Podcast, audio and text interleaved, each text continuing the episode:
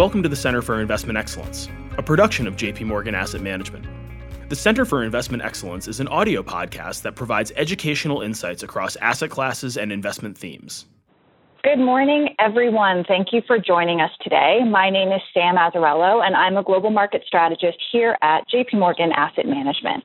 Today, I am really pleased to be joined by the global head of sustainable investing, Jennifer Wu. Jennifer has an amazing and multifaceted background in risk analytics, technology, obviously sustainable investing, but she brings a wealth of experience to our firm, and I'm really excited that we are here to talk about ESG in light of COVID today. Also on the call is our head of strategy and business development, Ben Hess. Ben is really interesting as well because his job is to look around what's the corner, right? What's coming around the corner, what's next, tethering us to the future in terms of what do we expect with trends and all sorts of happenings in our industry. So we're going to be talking about how COVID-19 has affected the ESG agenda. And as I like to say, nothing stops a wave. And if you think about the wave that's come upon us with respect to ESG investing, stakeholder capitalism, and sustainable investing more broadly, there's really a lot to unpack. So I'm going to start the call today by sharing updates on the markets, and then we're going to turn things over to Jennifer and Ben. So before we dive into ESG, I just want to talk about the labor market report because that's big news. That happened on Friday, and goodness knows I was thinking about it. Our team was thinking about it well into the weekend because there's a lot there. So many of you are likely aware, but in May, instead of further job losses, what did we see? We actually saw 2.5 million hires. And in fact, the unemployment rate fell from 14.7% to 13.3%.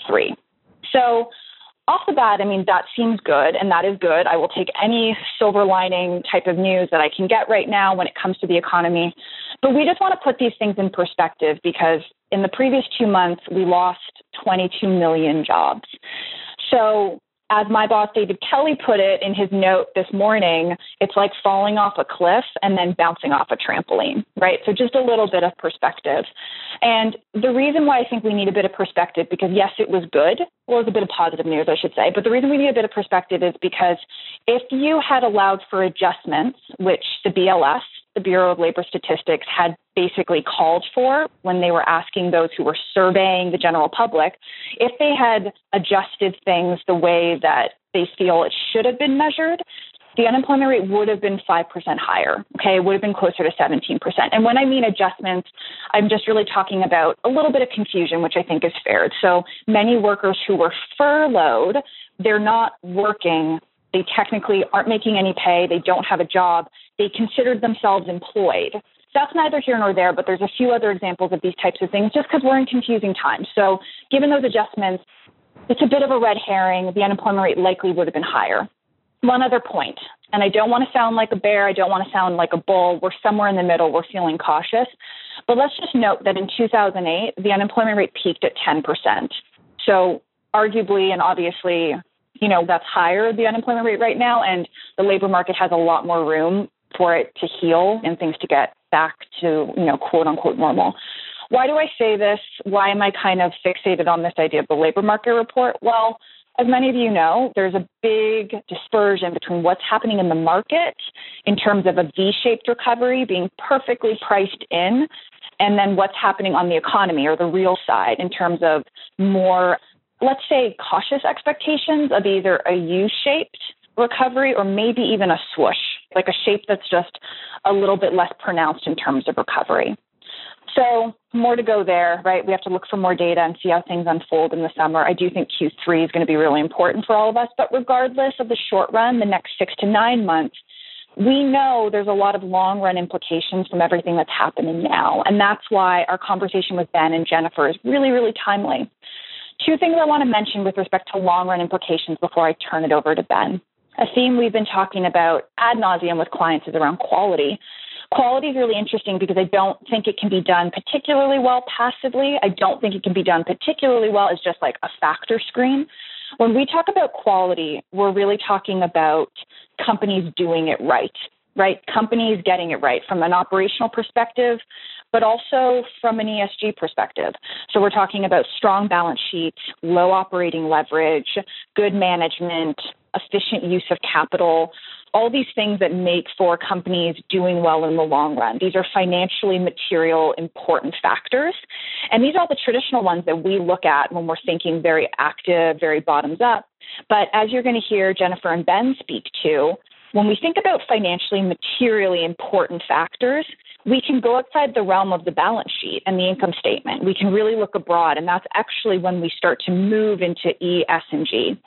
G, when we think about governance, is something that I think comes very naturally to all of us on the call, right? It makes sense. Companies need to be run well. That's governance. That, you know, plugs back into quality, which is something we're big advocates for. But now, you know, with E, we were starting to talk a lot more. That was that idea of the wave. Nothing stops a wave. We were talking about climate, and that fit, you know, quite well into the E, the environmental bucket.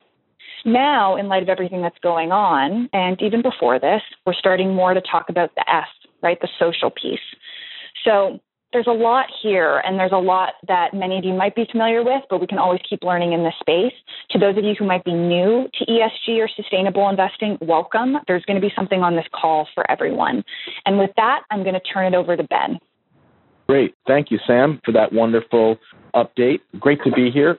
ESG, as you know, was already top of mind for us, and then COVID hit, and the topic became even more interesting. So we're really incredibly fortunate to have Jennifer Wu, who is one of the thought leaders in the industry on this topic, here at J.P. Morgan Asset Management to lead us into this exciting area. So Jennifer, great to talk to you. ESG is a confusing thing. It's hard to explain. How do you synthesize it down? I know you talk to so many of our clients. How do you explain it to them, what it is and what it's trying to achieve? Well, thank you, Ben, and thank you, Sam. Good morning, everybody. It's great to be able to connect with you this way, although we can't do this in person. That's a great question. So I have definitely spoken to a lot of clients about what ESG actually means. And if I really break it down and then look at ESG, to me, ESG really are just like factors. And they're like factors that you use to measure what we call the sustainability of a company. And why is that important? Because increasingly, I think we're more aware of how the inputs and outputs, i.e. what company uses as resources to produce products, the actual operations have an impact on the long-term financial return of our investment. So to me, sustainability is really about the repetitiveness and the long-lasting ability of a company to generate consistent and good return. So in that context, when I think about ESG factors, I look at how E, S, and G impact the inputs and outputs of a company's operation. For example, we all know E means environmental. Say we invest in a food and beverage company. I definitely want to know how much water does the company actually use and how efficient is it using water as one of the key ingredients. And why is that important? Because if it's not used efficiently, what's going to happen is that it's going to incur higher costs to produce products. And I also want to look at how the company is potentially treating, say, wastewater. Not only because I am, you know, eco-friendly person, but I know that if they don't manage it well, if they mistreat and also dump wastewater unethically, this could be fine. If we look at social, what that typically covers are what we call stakeholders. So that cut across employees, customers, suppliers, and communities. You know, we care about how a company treats its employees because really without good talent and a good health and safety working condition, there's no way that a company can continue to run successfully, let alone profitably. And the impact of a product on a customer is really, really crucial because if it's not managed well, it can really lead to not only loss in sales, but really significant reputational damages. And last but not least, when it comes to G, and this is really where I think of G as the foundation of all things. And it's about the foundational structure of a company. So typical G issues include things like long-term capital allocation strategy, the effective and independence of a board, tax evasion, business ethics, etc. These are all critical issues, not for moral reasons, but they are key ingredients for a company to be successful. So in a nutshell, the way I define ESG is that there are different factors that impact, say, the outputs and the inputs of a company, and they impact the sustainability of a company and its ability to generate consistent and good return.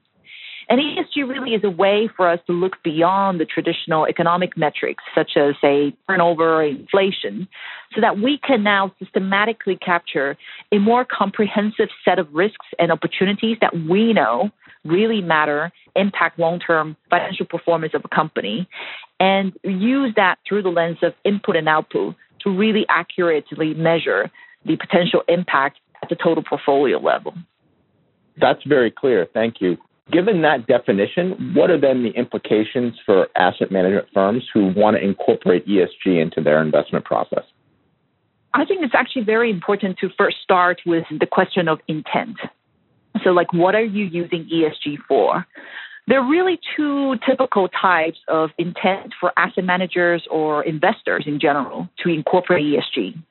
And the first one is using ESG in such a way to generate better financial return. And the other intent is really using ESG to deliver a specific sustainability-related outcome that may or may not be financial return or value additive. You note the vocabulary that I use here. So if a fund is using ESG to enhance financial value, we call that a traditional fund that is ESG integrated. If a fund is using ESG to pursue certain environmental or social outcomes first before pursuing financial value, we call that a dedicated sustainable fund. And it's really important to get the vocabulary right. So when we talk about how asset management firms are incorporating ESG, I am thinking about ESG integration in the context of a traditional fund and in the potential implications of doing that. So because of these factors, and we talked a little bit about some of those already, we're now able to look at how much a company is worth in a much more holistic way. So for asset management firms or investors, anything that impacts performance matters, as you know. So looking at these issues, some of which may not have a financial impact today, are likely going to have a significant financial impact sometime down the road, like product safety or customer data privacy. The ethos of incorporating these factors or ESG factors into investing actually resonate perfectly with the way that we've been investing. Why? Well, we're in the business of forecasting. So we always want to know what's going to happen next. So for us at J.P. Morgan Asset Management, the incorporation of ESG is really about enhancing our ability to deliver better risk-adjusted return. The other very important thing about ESG is that traditionally, I think people thought of them as an investment approach only for the purpose of doing good. And the way we see it is that it actually mostly is a question of time frame. So yes, a company today that exploits, say, the surrounding community by way of dumping toxic waste into the local river may enjoy a higher profit margin as it doesn't need to spend money on treating waste properly. However, not only will get caught at some time, hopefully, and therefore face a fine and potentially even more stringent legal punishment, it also tells us a lot about the integrity of the company, which could provide clues about how they are doing on other S or G issues, which could actually have a more immediate financial impact. And furthermore, if I think about ESG and how we are using ESG, with much greater transparency in the data, what we have seen is that among the public, there is likely going to be a much greater chance of, i.e. the market or us or the general public, to find out if something is wrong, either through, say, online NGO report or social media, if there is an incident that's related to illegal dumping of toxic waste. Market price reacts to scandals like that, and therefore it will impact valuation. So from our perspective, I think these ESG factors are becoming much more relevant in the near term, especially from a financial materiality standpoint, because more of these data, as well as increasing social awareness about how these ESG problems are going to impact long-term profitability, are now being factored into how we think about we can use these new phenomenon, if you like, and factors to change the way we think about valuation. So it's very important to us across, say, all of our actively managed strategies to think about, what are the ESG issues that matter And how does that matter depending on the sector, market, region? And how do we then systematically incorporate those into our investment decision-making process? Excellent. And this concept of implicit versus explicit language in the prospectus, what's the difference and why does it matter in terms of what the asset management companies are doing? Yeah, that's a great question. So I guess the more you think about how these ESG factors are actually able to impact performance, the more you realize that they are actually not that different from the traditional ways of investing. What's really changed is that ESG now acts as what I call additional input into our valuation model and investment decision-making process. And that process of incorporating this additional factor is very similar to how we have been doing investing for the longest time. So, for example, we've always considered the impact of, say, currency exchange rates and the fluctuation on a multinational company's cash flow. We disclose that in the prospectus, that we explicitly consider exchange risk in our investment. No, we don't do that because it's widely accepted that this is a risk and that there is a standard way of calculating and incorporating that risk into the investment process. So what I'm saying, there's already a formula written by someone, and everybody acknowledges that this is like the gold standard. Where we are now with ESG and these ESG factors is that we're actually busy writing these formula. And it's not just the asset managers. It's the broader investor community and even sometimes the policymakers. So like the example I gave earlier around water usage, that formula, and we call it transmission mechanism, we basically have written that. And the way we do it is we look at, say, how water usage for a food and beverage company, how that impacts the operating cost, which is the line item in the income statement, and thereby impacting the earnings of a company. So what we are doing with incorporating ESG factors into our valuation model is to find that transmission mechanism. And we look at how different ESG factors impact which part of the company's financial statements and how. And once we have that transmission mechanism, we call this particular ESG factor financially material. And incorporation of that as part of the research is what we call ESG integration. So if I look at the future, the consideration of many of these ESG factors in the investment process are actually going to become like second nature. It will look no different to how we consider, say, inflation risk. We may not even mention ESG integration anymore. But until then, because of the questions that we still have and where the market is at around what ESG factors are actually financially material and how are they material to different asset classes, these are all still being developed and worked on by practitioners like ourselves. We want to make sure that we provide the language in the prospectus to let our clients know that, hey, this is what we're doing. We're explicitly considering these new factors with the sole purpose to really deliver better risk-adjusted return. And we think it's important to disclose that because we're fiduciary to our clients. And also, we're actually very proud of this because it's very hard to do. And it's a very important piece of work that we have undertaken. It's not easy. And we view that as one of our key differentiators as an asset manager, powered by our long-standing active research heritage. And of course, we're always happy to provide additional information to our clients. But the bottom line is that I hope now you understand that when we say in the prospectus that a fund is ESG integrated, it means that we're using a new input called ESG, and we're doing a bunch of analyses looking at how this particular factor is impacting the cash flow, the risk credit rating, as well as the overall financial return profile of a portfolio. We use that and incorporate it into our investment process with a single goal to drive better financial value and nothing else. That's very clear. And how do you measure ESG? This is a very difficult question, Ben.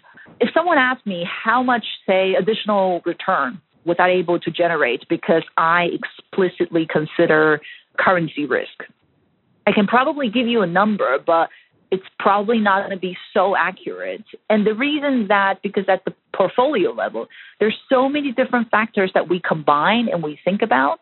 So it's quite hard to disaggregate the attribution of different factors. I mean, we still have problems with risk attribution in our most traditional ways of investing, right? And this is something that as a community, we're still trying to solve for.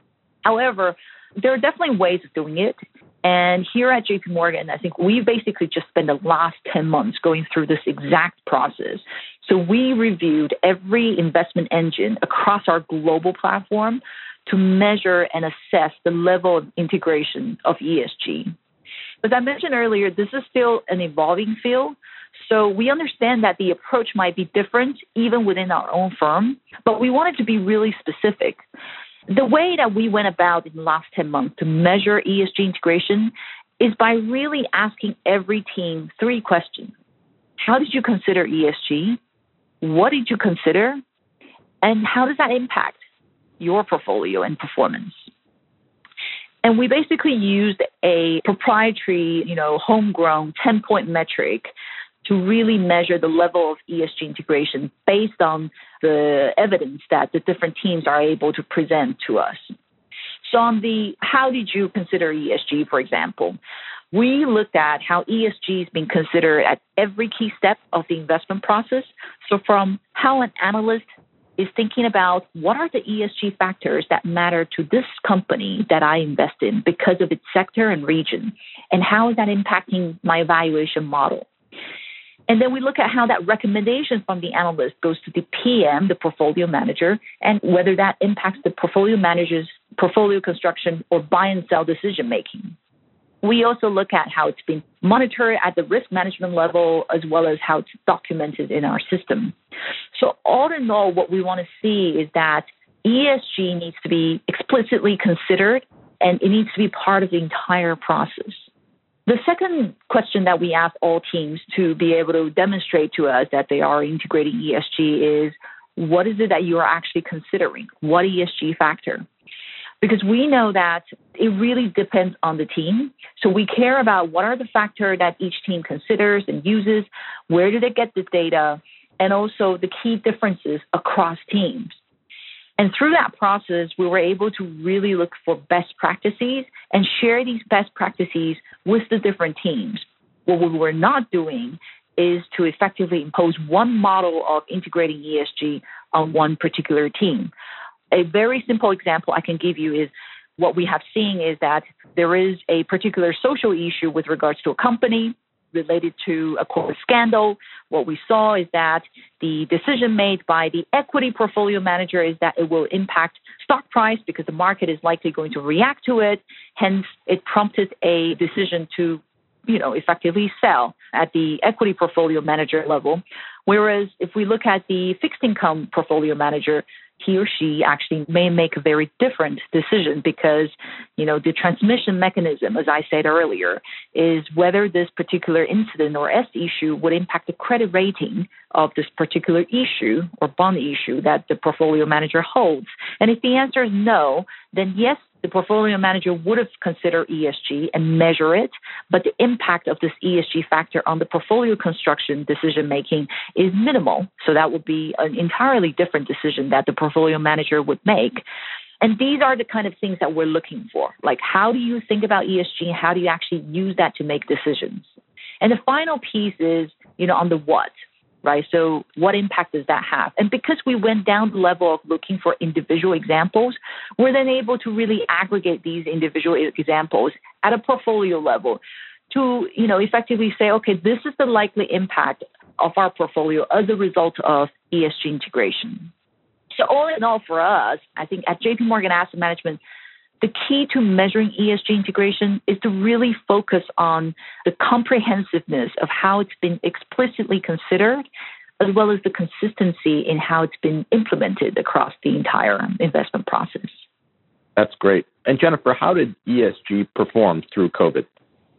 Yeah, I think across the board, what we've seen is that companies that have really good ESG attributes, like Sam said earlier, have proven to be much more resilient. So if I look at our traditional strategies, i.e. strategies that are ESG integrated, we can see how ESG integration definitely helped us to hedge against some of those shocks. Either companies had higher cash reserve that they could actually use in time like this, and or companies that were already equipped with a good way to provide all of their employees to work remotely, thanks to a very robust business resiliency and risk management framework that had already been put in place way before the pandemic. So we were also able to see how in crisis like this, many of the dedicated sustainable strategies actually perform even stronger, given that a lot of them have a higher concentration in their portfolios on the companies that have the best, what we call ESG profile. So for example, our global bond opportunity sustainable strategy has generated top quintile performance in the global unconstrained category because of the specific focus on high ESG performing issuers. And it's true that if you look at the market, some of these dedicated sustainable products have only outperformed because they explicitly exclude poor performing sectors such as energy. And this is what you can see in a lot of those passive ESG ETFs. And the outperformance is not because of thoughtful research on which ESG factor actually deliver better risk mitigation effect. So I think all in all, ESG definitely has performed really well. And I would say mainly it's because of how these companies have proven to be much more resilient. And I think for investors, there are really two key lessons learned from this pandemic that I want to share with you. The first one is, in this uncertain world that we currently live in, it's incredibly hard to predict what the next crisis might look like, when that could happen, and what's going to be the impact. It's therefore, I think, very important to ensure that in your portfolio, both traditional economic metrics as well as these non-traditional factors such as ESG that are financially material are all taken into consideration thoughtfully when making investment decisions and constructing portfolios. Because companies that use resources more efficiently, they well manage human capital as well as suppliers, and companies focus on sound governance structure, they will have a better chance at weathering the next storm. So you want to make sure that financially material ESG factors are being explicitly considered by your asset manager. And a second lesson learned that I want to share is that, there are some long-term shifts in the supply and demand in the market as a result of the pandemic. And we want to focus on those because potentially we can benefit from some of those new emerging investment opportunities. And they may have an impact on, say, asset allocation decisions. So for example, it is expected that there's going to be a renewed focus on localization of sourcing and supply chain.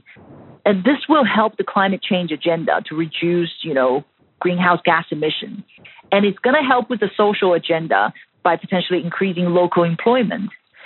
We also believe that there's likely going to be an acceleration in the development and deployment of AI and robotics in healthcare delivery so that a patient can still have an operation during a pandemic without increasing his or her chances of getting infected too significantly.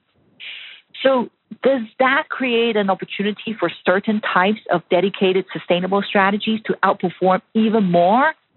I think so. And what I'm trying to say here is that we can almost start to think of sustainable strategies or ESG funds as like a separate asset class so that we can see how they will benefit as a result of this shift in our world and some parts of our economy. Really interesting. And you mentioned resiliency. How is ESG perhaps uniquely positioned to help investors look at a firm's culture? Yeah, so ESG factors, in my mind, really have the ability to identify the long-term sustainability of a company's operation. They naturally focus on issues that are more longer term, and sometimes they focus on issues that are what we call more qualitative by nature, like resiliency and culture. That's a great example. So a company can provide, say, the best compensation and benefits program for their employees. But if the culture is to promote always putting profit before clients or discourages inclusiveness, we actually believe that its business performance is not going to be long-lasting. As we all know, short-termism is problematic and it generally results in unethical behavior. It'll also likely lose the ability to retain and attract talent. So these seemingly qualitative ESG factors are actually having, the more that we delve into this, we could actually see how these issues do have an impact on companies' performance. And these are not traditional metrics that we learn at school when studying finance or economics, but they are factors that impact the traditional metrics that we learn about at school. And many thanks to data and research, we're now actually measuring these factors and we're able to identify their transmission mechanism. So for example, at J.P. Morgan Asset Management, we use data from Glassdoor quite extensively to understand how the culture of a firm is like. And we also consider signals that we get from these alternative data sources that helps us to understand the culture of a firm. We use that in conjunction with other S&G factors, such as labor management, product safety, and also senior management or board effectiveness, in order to fully assess how these factors combine together and how they may impact the future profitability or even the creditworthiness of a company. So it is very much focusing on the resiliency of a company, as well as some of those more subtle qualitative features of a company that do have, financial impact in the long run. So the answer is absolutely yes. ESG is very uniquely positioned to look at these set of issues. That's great. And Jennifer, I know you talk to a lot of investors. What percentage of investors think that ESG's performance through COVID was just a function of being overweight technology and underweight energy?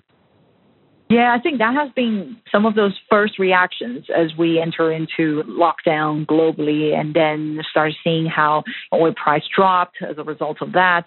Energy as a sector really suffered from the fluctuation and volatility in the oil market.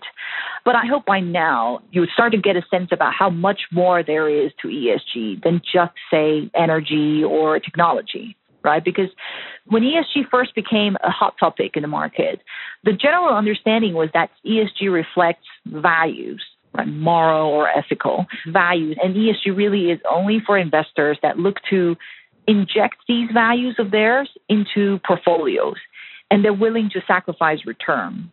So the expression of this type of investment objective was often by way of excluding a whole sector like energy that does not align with, a client's particular set of values. But what's really happened over the course of the last 2 to 3 years is that there started to be a better understanding of how these ESG factors actually is not just about an expression of values, but you could actually use them as any other quantifiable factors to identify risks that we had either never thought about or we just couldn't measure before.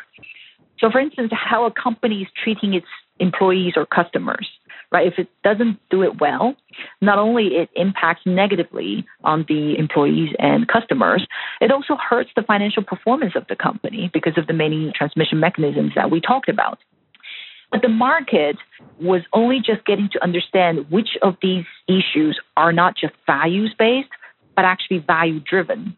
So we saw in the last 2 to 3 years, there became greater understanding of, how these ESG issues may actually impact performance.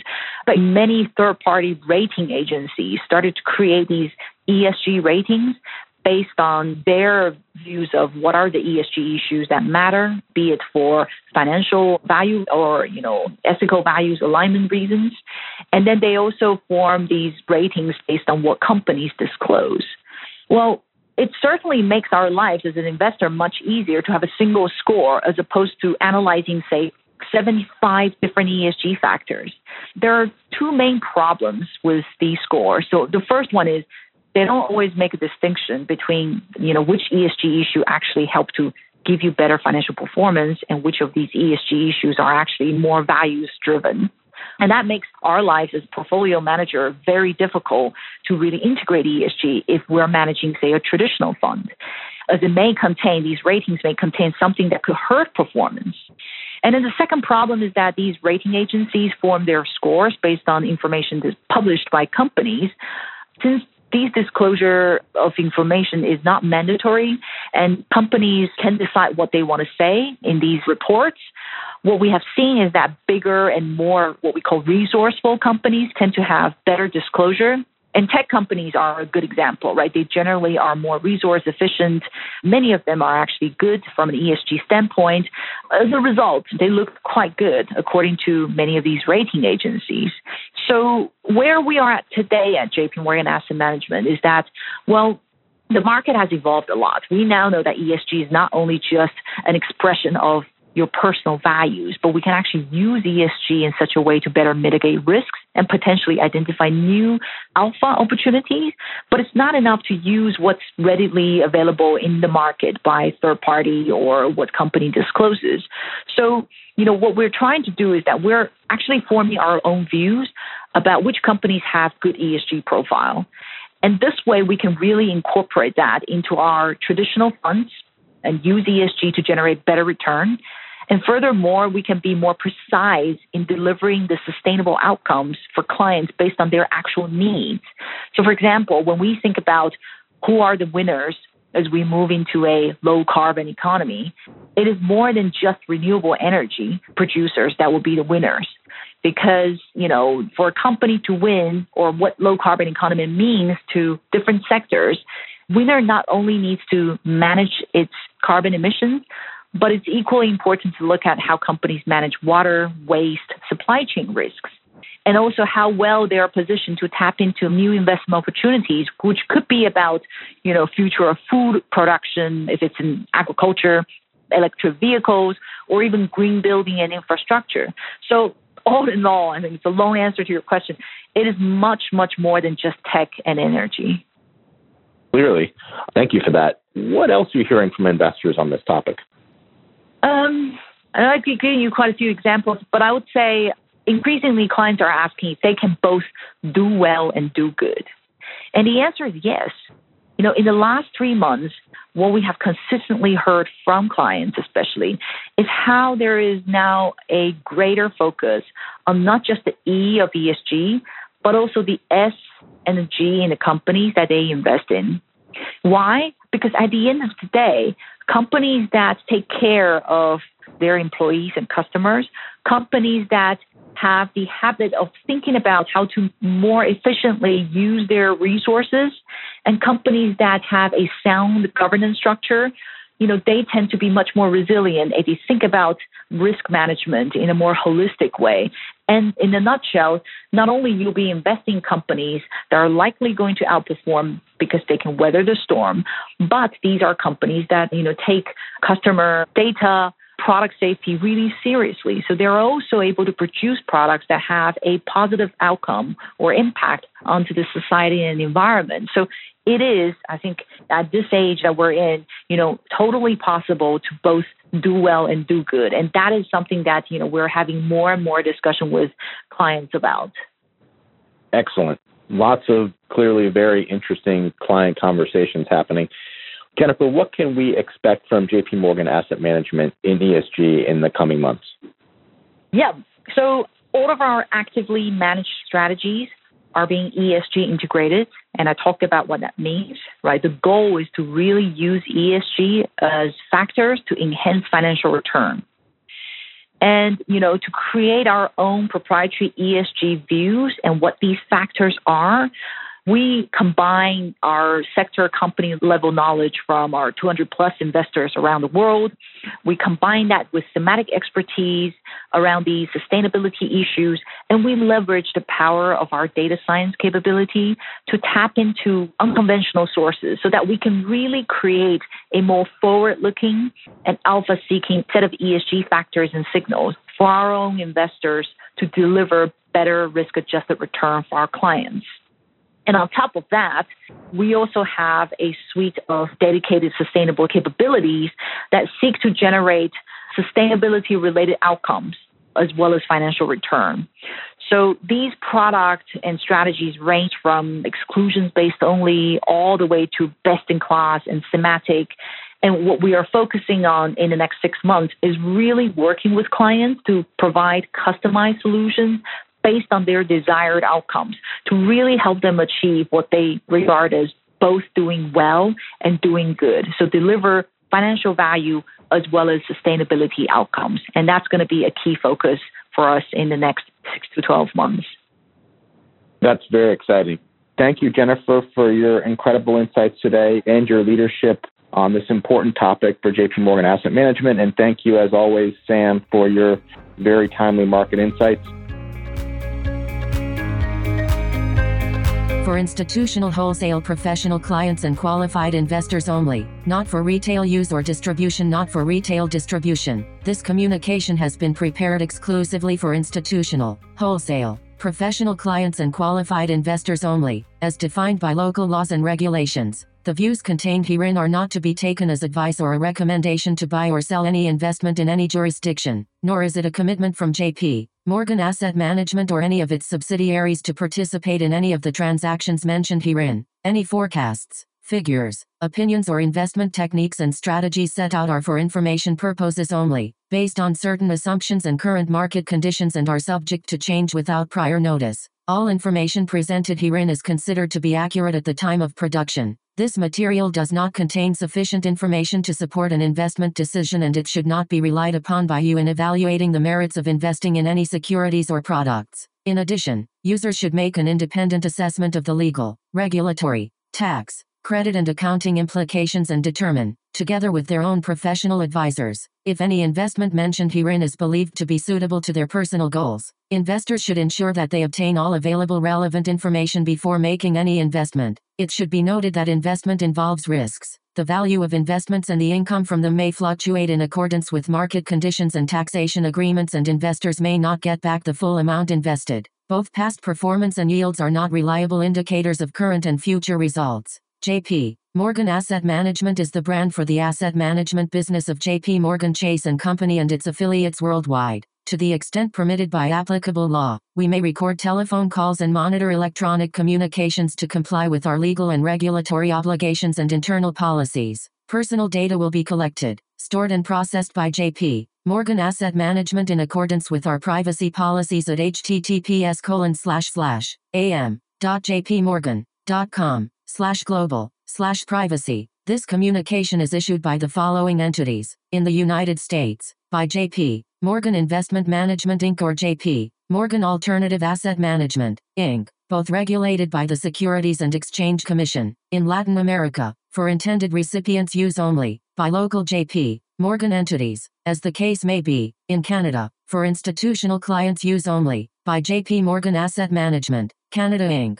which is a registered portfolio manager and exempt market dealer in all Canadian provinces and territories except the Yukon, and is also registered as an investment fund manager in British Columbia, Ontario, Quebec and Newfoundland and Labrador. In the United Kingdom, by J.P. Morgan Asset Management UK Limited, which is authorized and regulated by the Financial Conduct Authority. In other European jurisdictions, by J.P. Morgan Asset Management Europe S.A. Grave RL. In Asia Pacific, APAC, by the following issuing entities and in the respective jurisdictions in which they are primarily regulated: J.P. Morgan Asset Management Asia Pacific Limited, or J.P. Morgan Funds Asia Limited, or J.P. Morgan Asset Management Real Assets Asia Limited, each of which is regulated by the Securities and Futures Commission of Hong Kong. J.P. Morgan Asset Management Singapore Limited Company Reg. Number 197,601,586K, which this advertisement or publication has not been reviewed by the Monetary Authority of Singapore. J.P. Morgan Asset Management Taiwan Limited, J.P. Morgan Asset Management Japan Limited, which is a member of the Investment Trusts Association, Japan, the Japan Investment Advisors Association, Type 2 Financial Instruments Firms Association and the Japan Securities Dealers Association, and is regulated by the Financial Services Agency. Registration number Kanto Local Finance Bureau, Financial Instruments Firm, number 330, in Australia, to wholesale clients only as defined in Section 761A and 761G of the Corporations Act 2001, Commonwealth, by J.P. Morgan Asset Management Australia Limited, ABN 55,143,832,080, AFSL 376,919. Copyright 2020 J.P. Morgan Chase & Company, all rights reserved.